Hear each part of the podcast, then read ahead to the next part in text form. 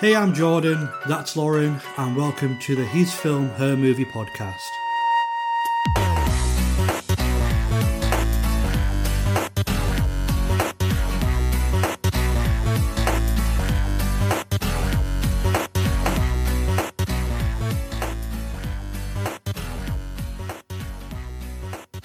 It's so hot. It's not that hot. I'm so sweaty. That is really attractive. yeah, Just what you want in a man. beautiful. Sweatiness. And I think that's a great place to start. Hello, and welcome to episode 8 Hi. of the His Film, Her Movie podcast, the situational movie podcast where we take something, pick two films, and then discuss them. You made it sound really complicated then. Basically, it's a really good excuse for us to watch films. And people go, God, are you guys watching another film? We have to, it's for research. it's it's like a job. We're not enjoying it.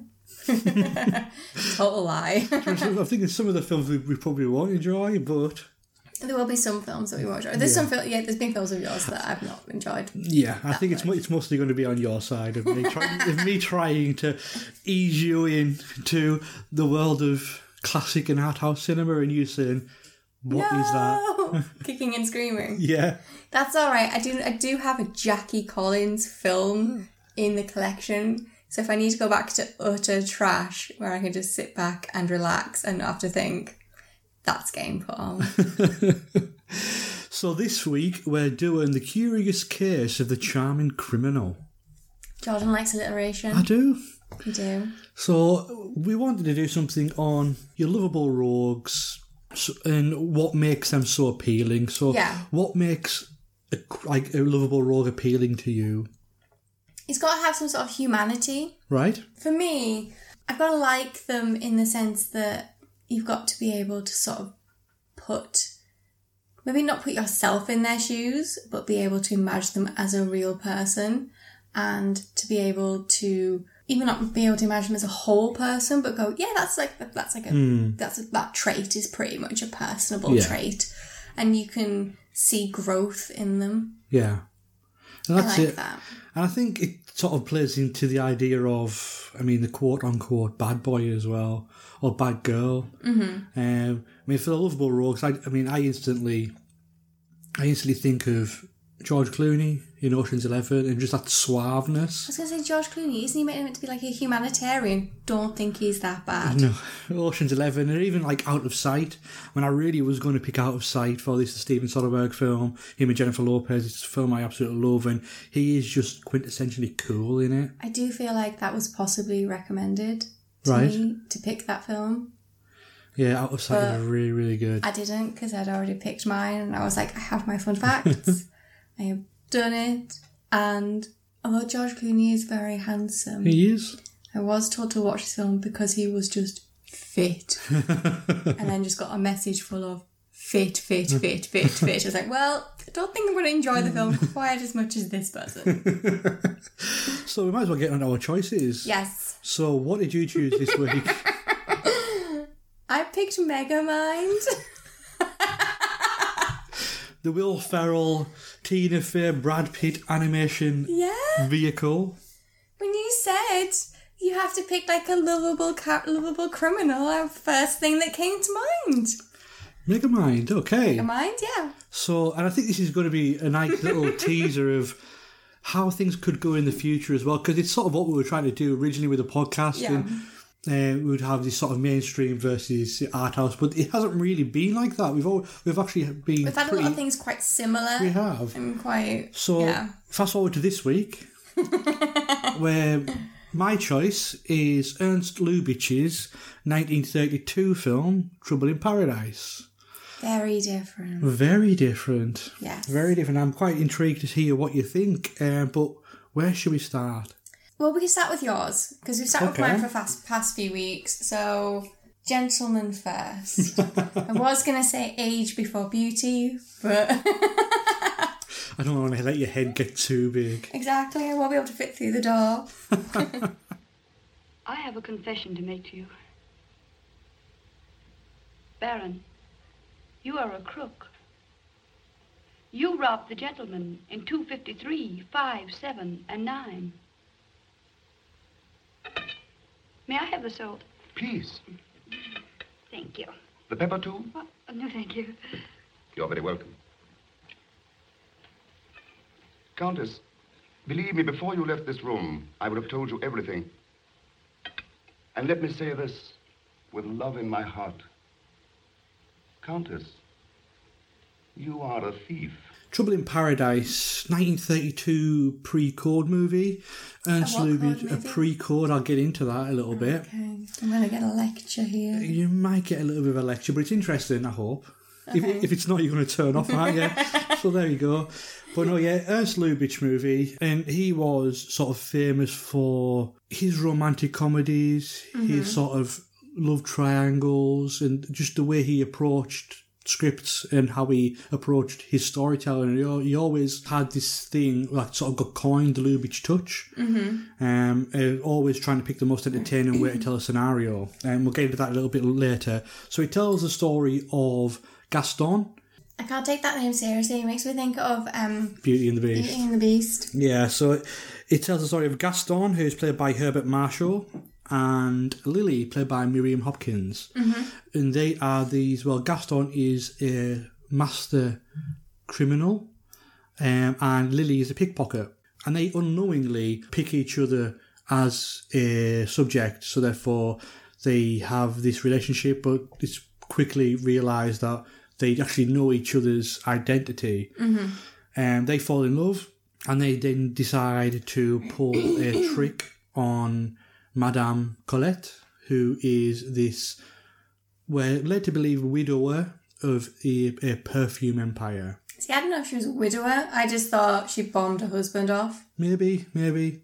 I don't think it's quite clear, to be honest. It's not because she at this when you first see her, they're going, "Oh, will, will your husband give you half?" And she's like, "No, I'll have all the money." Gaston charms his way into the the inner circle of Madame Colette, um, and begins to fall in love with her. So you've got this idea of him having to choose, or the, the influences of both females within that, and for for me, hilarity ensues. so this is one of my favourite eras of, of cinema. Okay.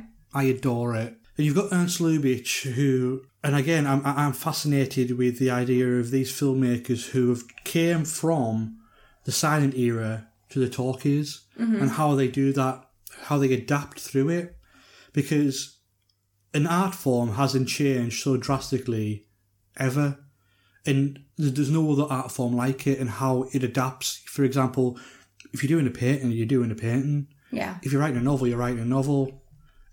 It doesn't really, yes, maybe the way you sort of write it and structure it can change, but as in how it's built, how it's constructed, it completely changed when sound became part of film. Yeah. So this is, I said, 1932, and they were still making silent films back in 1932, so you still had that crossover. And understanding some of the elements of how that is done, like you've got an opening scene where you've got this sweeping camera angle, you start off on one uh, window and you come through and you go into another one. Yeah, which just- is really good. and it, for the time, that is unbelievable. Yeah. The, the time and the effort, and there's no CGI and everything like that. But what gets me most about Trouble in Paradise is, for me, the ideal romantic, sophisticated comedy. Okay. It just drips in charm and wit and eloquence, and you've got Miriam Hopkins, who I'm a big fan of, and just how how films were back then mm-hmm. and the dialogue between them and how it's such so like it's so tight and it's so sort of witty and it's so back and forth and it's just so instantly watchable and instantly enjoyable.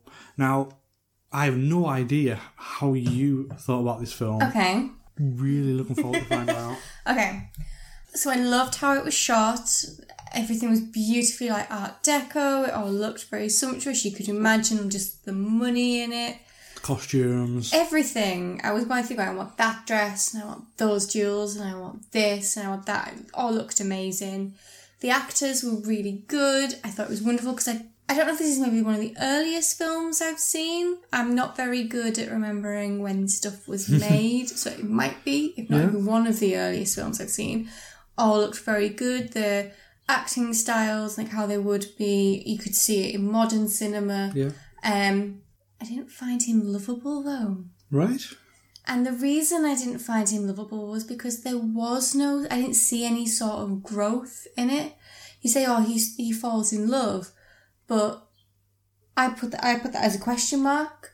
I was like, you can't tell. Yeah. Is it, is it a lie? Has he actually fallen in love? Yeah. And I was just like, I, I don't know. So for him, I found, um, Lily and Madame Colette better. I found them deeper characters. They had a wider scope of emotions and just more of an actual person. I found him lacking a little bit. Well, that's fine, but I think I think the ambiguity of if he does and if he doesn't But is a little even bit. the ambiguity of that. Everything he does, ev- he, he never. It's it's all very ambiguous. You don't know if he's enjoying the party. You don't know if he's enjoying the opera. You don't know what he's Hmm. actually thinking.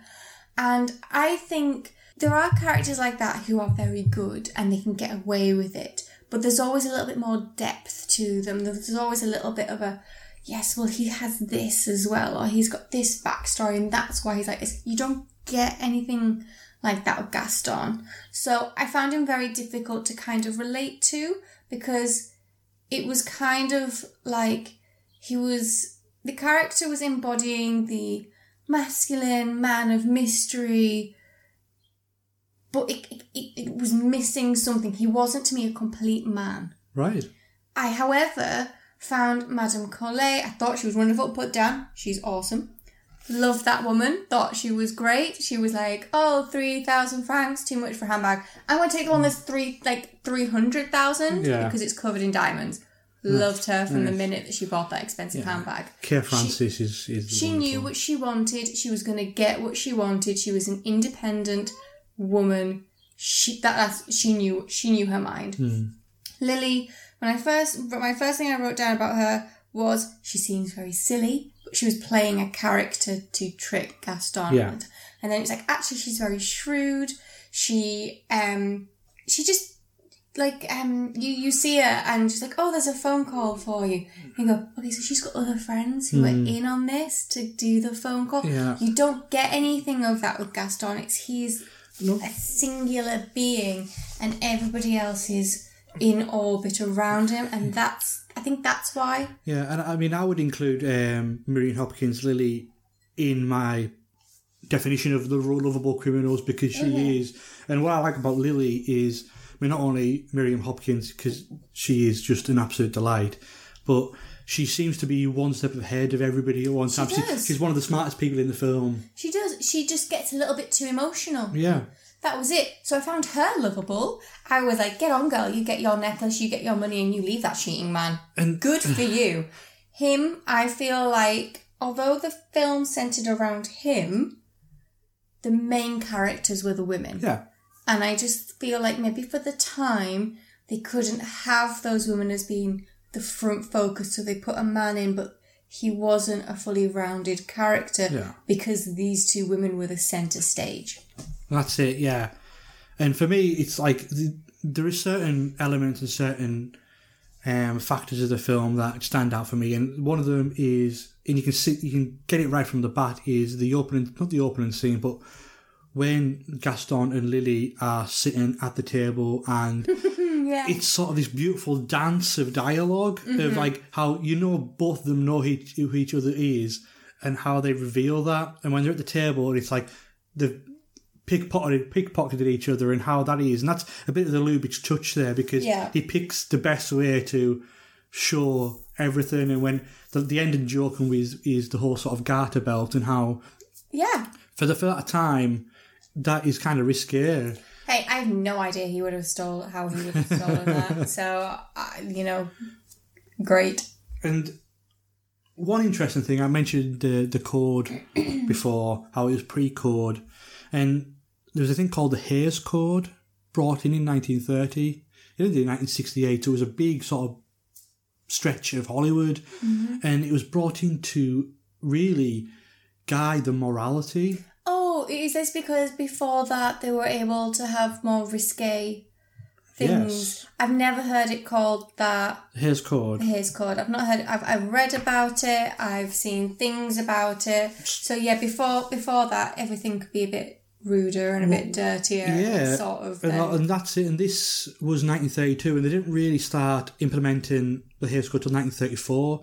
So when that came in, this film actually got lost for decades. It got banned um, because of its risque nature and the fact that a big part of this film and what I enjoy about it, especially because it showed it shows people who yes understand love, but understand sex, Yeah. and get what they want. Like for example, you've got Madame Colette, who is this person who wants something, she gets it, yeah, that's why I loved her. and therefore you've got some scenes there where it's completely impl- implied that okay, they're just having sex for having sex. Mm-hmm. It's not for a family. It's not for love. It's just because they want it. Yeah. Um, but the Hays Code, I that that era, I think is really really interesting because some of the the rules, and I've got some of the rules here. Okay, Okay. so Let's see how many I broke today. so one is pointed profanity. Yeah, broke that. So by either title or lip, this includes the words God, Lord, Jesus, Christ, um, unless you're using it within the connection of A prayer. yeah, um, the proper religious ceremonies as it, as it says. I think I dropped something in the shower and probably broke all of those things this morning. Um, number two is any licentious or suggestive nudity, or in silhouette. oh, okay. You've got uh, any illegal traffic in drugs, Didn't break that one today. We're okay. any interference of a sex perversion, which would include homosexuality. Well, I was actually quite um, surprised because there was the Monsieur Philibert who, when he was being interviewed by the um, police, he said that he was meeting his associates. Yeah. And they sort of like all look at each other. Yeah. So I was like, I put And we can, we can get to Monsieur Philibert. He's really is one of my favourite characters in it. Um, number five is white slavery. White slavery. White slavery. What about just slavery in general? There we are. um, miscegenation, which is sex relationships between white and black. Scenes of actual childbirth. I get that one, okay. Yeah, I get that one too. Children's sex organs. I get that one as well. Yeah. Ridicule of the clergy. Yeah. Wouldn't do that. or willful offence of any nation, race, or creed. But then they had some sort of like try and stay away froms, which included things like um, a man and a woman in bed together. What, just like sitting in bed? Yeah. Um, seduction, Mm-hmm. brutality, and it was just any lustful kissing. And that's an interesting one because there's a story, and it's a story I love as well. It's in a film called Notorious, um, which is the Alfred Hitchcock film, which, which which was made under the code of Hollywood. You could only kiss for three seconds, so your kiss could only last three seconds. So the way they got he got around it was they would kiss, count for three seconds, break, and kiss again, and break and kiss again. So it's sort of like his two fingers up to um, the the man, as it would seem. I quite like that. But and what I think, I mean, Billy Wilder, who is sort of seen as one of the best filmmakers, writers, directors there is. I mean, I know you've seen one of his films, Some Like It Hot, Yes, I love but that. Sunset Boulevard, of The Apartment, Double Indemnity. He was a massive, massive fan of Ursula Lubitsch and took a lot of what he did into his own work. Mm-hmm. And you can you can see it throughout sort of Some Like It Hot in The apartment. I think I've got some like it hot for one of our other yeah. situations. So yeah, getting to Monsieur Philibert, that opening scene where he's describing the, how he got robbed to the Italians, Yeah. Italian police. I have to say, some subtitles would have been very helpful. but I think the part of the joke was how the guy was re- replaying his but words there was and how. other bits in Italian, and all I know is ciao.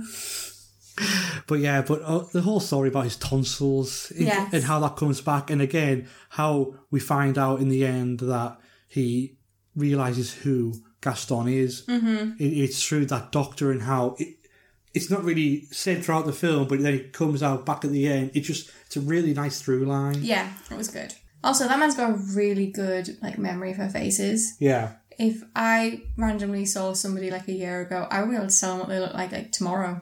Never mind, like a year later. Well, that's it. But yeah, I mean, I really do love this film. It's just sort of your old classic Hollywood tale. I mean, it has.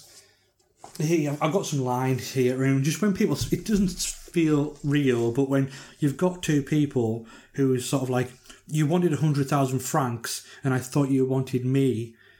I came to rob you, but I ended up falling in love with you. It's just so sort of beautifully written. It's beautifully written, just delivered by a man who has no emotion. But again, the scene when they're sort of nearly kissing and they're snapping the fingers, I mean, that is very, very. That, Mm-hmm. That that, is really that was really good. That Yeah. was like the only sort of part of him where he kind of seemed a bit more human. yeah, but the heat behind that and the, Yeah. the undertones and everything like that, oh, so, so good. And I'm glad, I mean, did you like it? Did we? I Uh, liked it. It wouldn't be on like my top 100, but I liked it, and I would recommend people to go watch it to be able to go and maybe see something completely different. It, I mean, it won't be the last Ernst Lubitsch film on our list, and it won't be the last Miriam Hopkins film on our list because I love those two. That is fine by me. So, Trouble in Paradise. Should we move on to Megamind. Time for the children to come out. Miss Ritchie, we meet again. Would it kill you to wash the bag? You can scream all you wish, Miss Ritchie. I'm afraid no one can hear you. What? Why isn't she screaming? Miss Ritchie, if you don't mind. Like this. Ah! But that's that's a poor lady scream. a little better. Is there some kind of nerdy supervillain website where you get Tesla coils and blinky dials? Actually, most of it comes from an outlet store in Don't answer that. Romania. Take us through it. Okay, so Megamind was the 2010. Now, I don't know if you say Tom McGrath, like you, yeah. or McGrath. Not sure, he's American. We're going to go with Tom McGrath because that sounds more American than Tom McGrath. Um, so for people who haven't seen it, it's basically it's kind of a little it's kind of a rip off of Superman versus Lex Luthor. Yeah. But if Lex Luthor won and got rid of Superman, what would he do with all the power? And what I why I, I picked this film because you start off, you have the general Megamind's evil, Metro Man is good, Will Ferrell plays Megamind, and um, Brad Pitt plays um, Metro Man. And I just think he's really good at playing Metro Man. He sounds like an absolute arrogant ass all the way through. and I'm like, yeah, I could believe that you would be a superhero. And it's this the general um, good versus evil, crazy schemes ensue, they fight, Megamind always loses and gets chucked back into jail. I think it's quite a fun one for kids because it's got the the silliness, like Megamind's blue and has a big head. He looks silly, the characters are fun and colourful and mess around. I think as you get older, I think it's an, also a very good look at the nature versus nurture theory. And also the whole people um, being perceived and then just living up to society's expectations of them.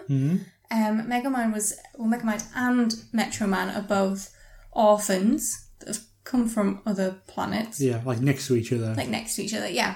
And um, Me- Metro Man has been given the best start in life with the best family, the most money, best education. He is very handsome. Everybody is very charming. Everybody loves him. yeah. Megamind crash landed in a prison, so basically had had nothing. Yeah. He's not had any positive role models around him. He went to school, he tried to get on with people, and people just automatically went, You're weird, don't like you, and just laughed at him until the point where he would try to be make friends, and people would be like, No, still don't like you. you. You that went wrong, so you're weird, and nobody likes you. So he went, Well, bugger this. I'm just gonna, I'm really good at being bad, so I'm just gonna be bad.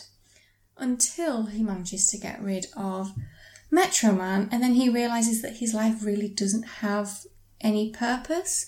He's got everything handed to him, Yeah. and it, it's also the case of like looking at it going, if you have everything just handed to you, you you've got nothing to live for, nothing to work for.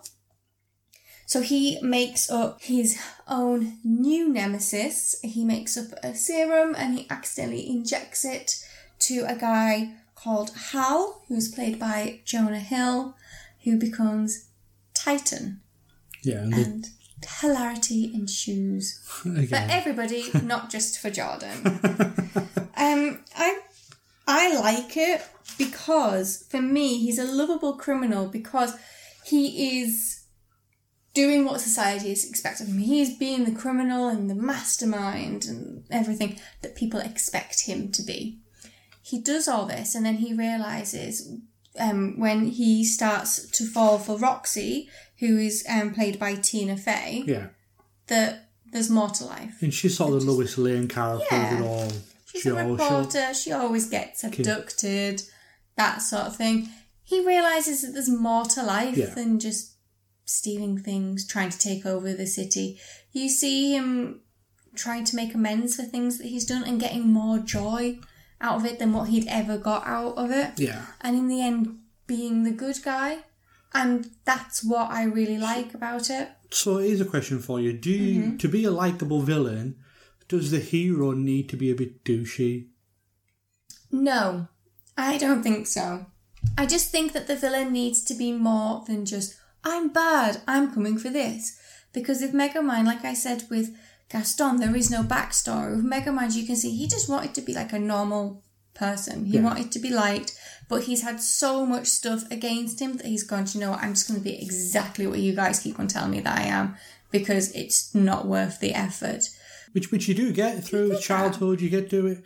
And um, I mean, do you want me to Yeah. tell you what I think? I mean, this is the first film I believe that I hadn't seen. Have you not seen this film? I've not seen this film. Yay! Finally won. So yeah, and I, do you know what? I did. I enjoyed it. I went in there with a bit bit of trepidation. I was like, That's "Oh, because you're a snobby film person. I am. I am. And you're like, oh, mine's 1932. Mm. Art house black and white. You've picked a CGI kids film with a bunch of famous, famous people in it. But it's fun, and it, it did in the first act take me off guard because I didn't expect the the twist of. I mean, it's not really a twist, but the fact that Megamind kills Metro Man. Yeah, I love that bit. So then you've got the idea of like short term goals. I just love his panic going, what, I've won? No. and he's like, oh crap, what have I done? and just understanding like how some of this film takes place after the third act of most of the superhero films. Yes. Just like what happens after After- after, the credits, what, what what goes on. What happens if evil actually did win? Yeah, and it, it really is. It, it that, that sort of took me off guard. I didn't I didn't really get you get that sort of element of it. Mm-hmm. And yeah, there's fun. I mean, we watched this maybe three days ago, Yeah. and even though I did enjoy it, I can't really remember any of the gags, so it hasn't really stayed with me. But it's one of those where when it's on, it has your attention. Mm-hmm. You laugh, you get invested in it. I mean, you've got Will Ferrell being great, David Cross as the minion, Yeah, he's just called Minion. He's a fish in a robot suit. and I do like David Loved- Cross. Loved Minion. Minion was great. You also have Ben Stiller in it, who plays? who plays Bernard, the uh, Ah, okay. museum guy. And if you look at him, he actually looks like Ben Stiller. Yeah, he does actually got kind of guy got that hair. Yeah. I'm actually, I'm, do you know what? I'm quite pleased that you liked it because I think it's a good film to be able to have Yeah, and maybe sort of say, oh, it, it did well in, um, it did, it did quite, it did all right. It wasn't like the best film that they've done. yeah. Um, critics said it was, it was like a nice, basically what you said, it was a nice romp, nothing memorable. But I think it's a good film to sort of know that where people can ask you for like a random superhero film, you can say, this one's completely different. Because it is, you have, you it goes along the same sort of lines of good versus evil, but how it goes about it is different. Mm, absolutely, and what it what it's got is it's got a funny looking character with lots of colours for kids that they mm-hmm. can sort of appreciate. And then it's got nice, a nice little moral tale there for anybody else who's been dragged along to see it. Do you know what I really do like? And you can talk about this again with the Trouble in Paradise is just the way watching films is a completely different experience, especially when you're taking that era of, of Mega Man, which is 2010, did you Yeah. say? So that was sort of in the height of 3D, well, no, 3D films. I was going to say because um, that's also the time that the first um, Despicable Me Ah, right, film okay. came out. So that sort of thing, because Despicable Me ended up eclipsing it. Probably, yeah, yeah. Um, because it was there was just there was more stuff for kids. yeah, they, they had minions. They had minions. Think Minion isn't. He's kind of cute looking, but there's only one of him. Yeah. I like the little robots, the little robots are cool. little flying robots that were really cute. But it, it's watching films like this because we watch this on, just in, in our living room on the TV. It, it's picking up on those shots that are obviously made for 3D Mm-hmm. and understanding that like they change their film language, how they tell stories to fit in with the form. Yeah. And when you look at Trouble in Paradise, where you would just have these long scenes where a camera wouldn't cut because do you know what they didn't need to. Mm-hmm. You don't get the coverage. You just get normally a two shot because stick a camera there. They say their lines, cut. There's very little thing more to do there because the cameras were a ton weight. Yeah. Whereas when you're actually telling a story regarding and ta taking into consideration, okay, this has been going to be shown in this format, it sort of instantly ages your film because you can say, okay, that's a three minute moment. It was probably released between X and Y. See, I don't see that. I can see bits where, yeah, that would have been looked really good if it was in 3D, but I don't, I don't, I don't see it in that way. And maybe just because I'm, I'm not as big a film buff as you. The thing that I really liked about this was that it shows how like relationships, experiences, and just being around just general positivity mm-hmm. can completely change your whole outlook on life. Like Roxy doesn't do anything special to make her mind. She's literally at the start, she's just a friend. She spends time with him. She accepts him. Just so people know, he doesn't know he has got a disguise on, so that she doesn't know that he's the guy that who's always abducting her. Um, yeah. So, but but he's he's still himself on the inside. He's still saying things that he feels that he would just come out with normal. He just looks different. Um, she just treated him like an like a normal human. person. Yeah, which he'd never ever had before. And I just like to think that it, it's a good way to sort of look at it. When kids look at it, go, oh, right, well, she's being nice to him, so then he starts being nice. Whereas Hal was the most toxic, awful person, even before he accidentally got the the powers. He was so into thinking that him and Roxy should be together, and in his warped mind, actually were together Yeah, yeah, yeah. that he just couldn't take no for an answer and it becomes this if I think if the film was longer and they went into it more, it would literally be like an abusive relationship. Oh, yeah, yeah, yeah. It was it, like how he treat how he I like, mean, if it, if it wasn't for kids, if it wasn't for kids, it would be an abusive relationship. But it kind of touches on that and it also shows the damage that absolute unlimited power and unchecked power can do to people. So you've got to have that system of if you do something wrong, you have to be called out on it, hmm. no matter who you are, because it makes you better as a person. You just but you just can't then go, okay, wait, you've done something bad, so you will always be bad because then they are gonna always be bad. yeah. Can I call somebody out though? Yeah. Will Ferrell's terrible Marlon Brando impression. Oh god, it, but he said that he did it on purpose to be bad. That and he always calls Metro City um metrocity. Yeah, yeah, yeah. He just he can't say oh shul instead of school. I love how he pronounces things. Apparently a lot of it was ad libbed as well. He Oh, just no sort doubt. of made like bunches of it up and just people just had to roll with it. Yeah, it's a, it's a likable film. As I say, it's not a film that I love or I rush out to see again. But so when it's on, it's got you. Yeah. Now, would you think then is he a lovable criminal to you? Do you know what? I think he he is, but again, I think he sort of he becomes not a criminal.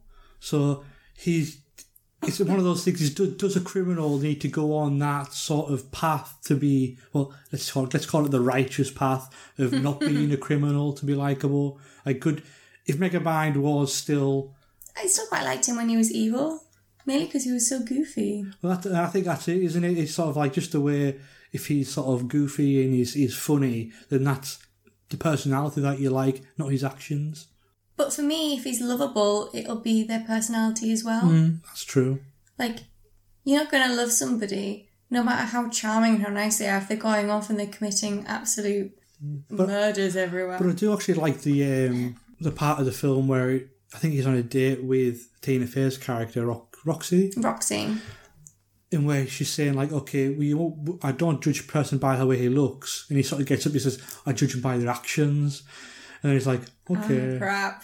Yeah. like, "Oh." But again, I think it looks at that idea of just because somebody looks different, don't treat them different because that's going to make it, it spiral Hmm. going down. So I do like that the fact that kids can watch it and say just because somebody looks different, then we shouldn't I be think, mean. yeah, and I also think that you know you can make up for past. If you've done stuff in the past, you, you you can move on from that. You can grow. Mm. You shouldn't hold somebody's past against them.